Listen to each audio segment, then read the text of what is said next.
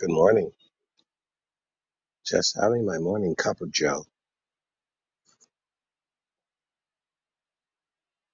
Who controls the narrative?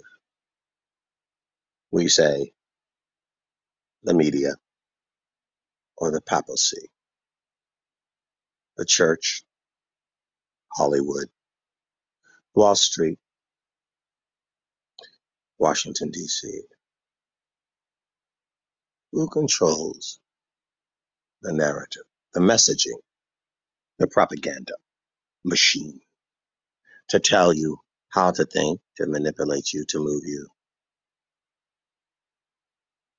Corporations, secret societies.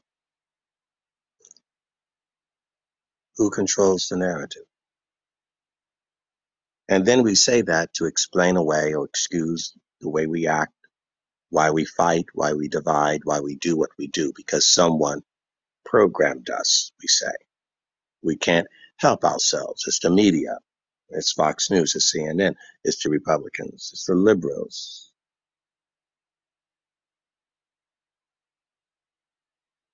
And that argument first is established long before the media.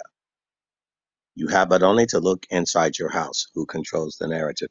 After all, you were born a rather pliable, spongeable, vulnerable, easily trained, manipulated, indoctrinated child who did not know his head from his feet, though you did attempt to explore both and everything else in your environment until you were told, no, don't do that. No, no, no, no, no. By whom? The thing that parenting you, if it wasn't your actual biological parent, something parented you. Was it uncle? Was it auntie? Was it gamma or granny? Was it papa or grandpa? Was it mommy? Was it daddy? Was it the neighbor? Was it the gang in the street? Was it the television, the video game, or some spiritual encounter from a Ouija board? What parented you? What told you how the world was? Was it the rules of monopoly? What trained you to believe the way you believe, to think the way you think? Saturday morning cartoons? Something gave you a worldview about you and everything else around you. What to say, how to be, how to act, and what to do. How to see yourself, and you don't need the mirror. No, that's too revealing, too honest.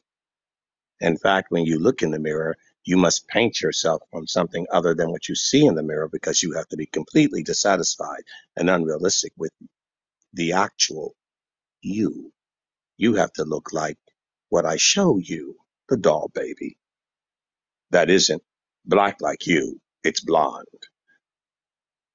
Or the cyborg or robots, which they are now making, and trolls. Unfortunately, Africa, the new robotic industry is, well, I'm sorry, my wonderful African queens, but they are white. And of course, the fantasy of most white men, they are also Asian. So who gets to tell you what is is? Who gets to tell you what an what an alien looks like? The anthropomorphication. Who lies to you about the truth about history in order to divide and control the argument so that you're fighting amongst yourselves?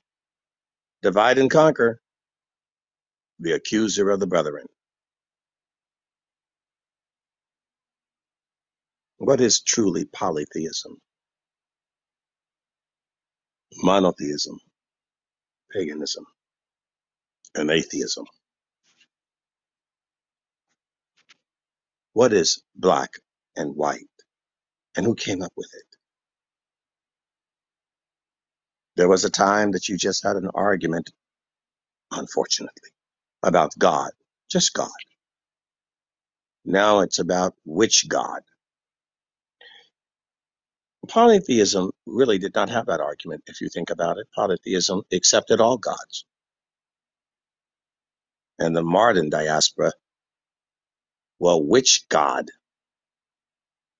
What God? Faith used to be just faith. Now it's denominational. And you were thanking God for Martin Luther. Really? One thing about the Catholics, they kept it in one house under one roof, kind of like Russia before it was broken up in many pieces with this nuclear technology all over the place instead of under one roof. Kind of like a gang of roaches sort of scattered in your house instead of just the roach nest where you can just concentrate and get rid of them all in that one place. Now they're all over the place. When your enemy scatters, so do you. And it's hard to conquer the divide when they have divided and conquered. They used to say these things of Africans, not realizing that in Africa there was no judgment by black or white. Africans didn't just look down that enormous continent, many times bigger than the United States, by the way, and judged people by their color. That's actually barbaric. They were much more civilized than that. It was tongues and language and a plethora of other more highly intellectual reasons for distinction than something as barbaric as you're fat, you're skinny, you're black, I'm white. That came from our Eurocentric barbarians, as if they give you the judgment of denominations, Episcopal, Presbyterian. It's amazing. Many were welcome in the civil rights movement of the 60s to march with Martin Luther King, but they were not him. He embraced them. They did not embrace him because they never want really who you are. They simply want to use what you are. You become a convenient truth to their means or ends. Isn't that what communists and capitalists do? The friend of my enemy is my enemy. Because now you are in cahoots with helping destroy something. Now we'll accept you. We won't fight you now. You're helping us. What's happened in this world? That you don't realize it started in your home, being trained to judge people by their color or by their denomination rather than their humanity. There is one humanity and one human race. And there are those who say there is no God, and there are those who say there is. There are those who follow, and there are those who don't. There are those who pretend, and there are those who are the real thing. And then there are those who are imitators and counterfeiters. Which are you, and from whence do you come? You get into arguments on the street with these religious demagogues about what building you go to. No one does that more than white Christians, unfortunately. Who's your pastor, not who's your God? Completely off trail. And in the diaspora of the black American, you find that they even judge each other by the pigment tone of their skin. They learned well from their slave masters, did they not? You all are so barbaric, less than civilized. And the worst part of it is when a barbarian believes themselves to be civilized, then what is hope for the man that cannot acknowledge what it is.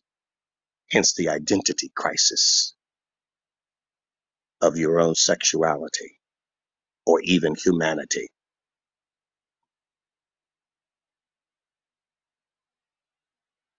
God's had enough. You will be turned over to your reprobate way of thinking.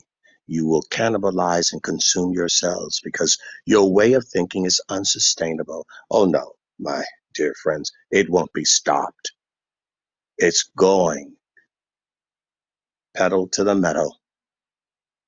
It's going to be a multiplier to an exponential factor of three until you ultimately consume yourself like an energy that's burning itself out.